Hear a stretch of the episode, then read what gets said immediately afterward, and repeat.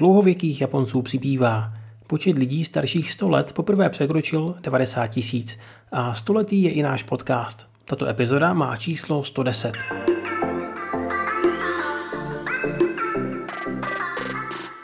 Japonskem se prohnal 14. tajfun letošní sezóny, který doprovodili silné deště, vítr a sesovy půdy, při kterých bohužel zemřeli dva lidé a více než 100 osob bylo zraněno. Na ostrově Tanegashima došlo i k poškození budovy kosmického střediska. Šlo o jednu z nejsilnějších bouří, jaké země zažila. Úřady doporučili evakuaci celkem 9 milionům lidí. Desítky tisíc museli strávit noc v evakuačních centrech.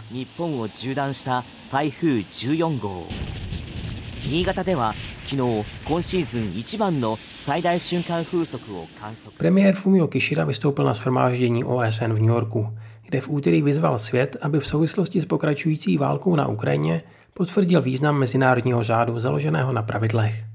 Kishida vyzval ostatní vedoucí představitele k zahájení plnohodnotných jednání o reformě této světové organizace a na adresu Ruska zároveň uvedl, že jakékoliv pokusy o změnu statu quo silou a nátlakem nebudou nikdy odpuštěny.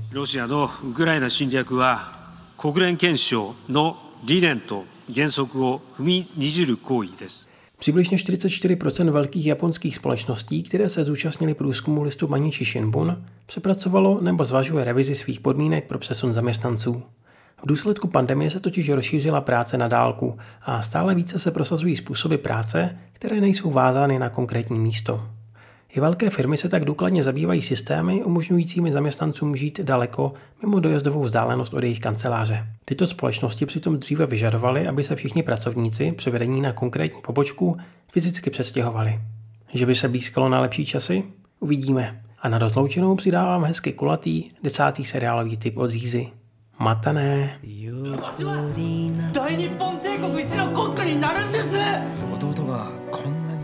Ahoj, tady Zíza a desáté doporučení japonských hraných seriálů.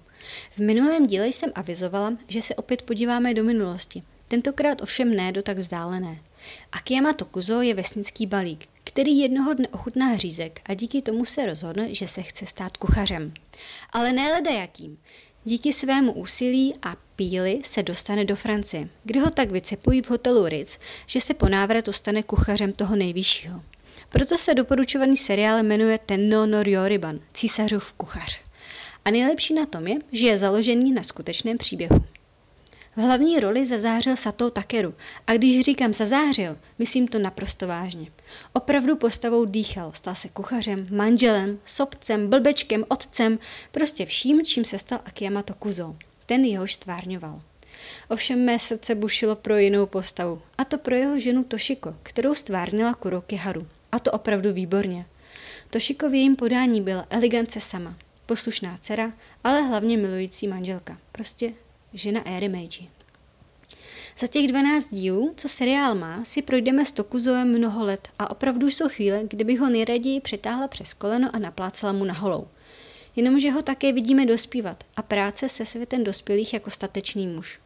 Pokud vás zajímá, jak se z venkovského balíka stane někdo, kdo bude vařit samotnému císaři, ten no Ryoriban je to pravé pro vás.